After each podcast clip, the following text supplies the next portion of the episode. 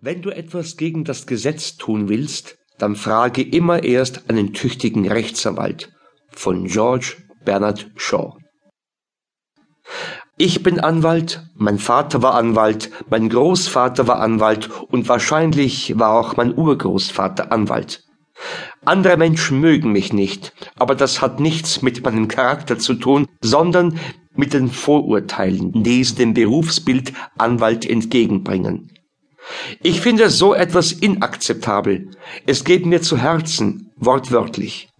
Herzinfarkt ist die häufigste Todesursache unter den Angehörigen meiner Zunft. Ich habe Anerkennung, Respekt und ein bisschen Liebe verdient. Ich bin kein schlechter Mensch. Ich gebe zu, ich bin anderen Menschen überlegen. Ich bin imstande, aus jeder noch so prekären Situation das Beste für mich herauszuschlagen. Aber wer würde das nicht versuchen? Wer unfähig ist, seine Interessen durchzusetzen, ist nicht automatisch ein besserer Mensch.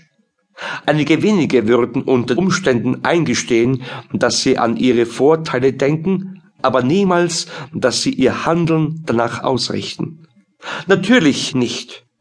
Wenn sie es auch wollten, sie wären dazu einfach nicht fähig. Aber wie bereits erwähnt, ich bin kein schlechter Mensch, vielmehr ein guter, wenn das Wort gut in unserer Gesellschaft überhaupt noch einen Platz hat. Die meisten Menschen glauben, dass alle Anwälte reich sind. Ich kann das nur verneinen. Es stimmt auf gar keinen Fall. Ein Anwalt ist nie reich. Die meisten, auch ich, besitzen so viel Geld, dass jeglicher Einkommensvergleich irrelevant ist. Luxus ist für uns etwas, das man sich leistet.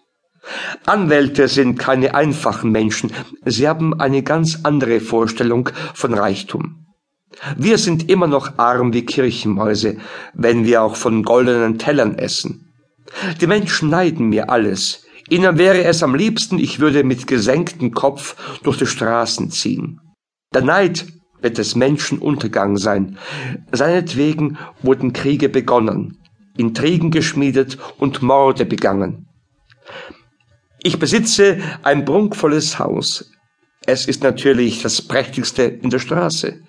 Und dass nie zwei Anwälte in derselben Straße wohnen, um so den Streit, wer denn nun die Nummer eins ist, zu vermeiden, ist ein bösartiges Gerücht.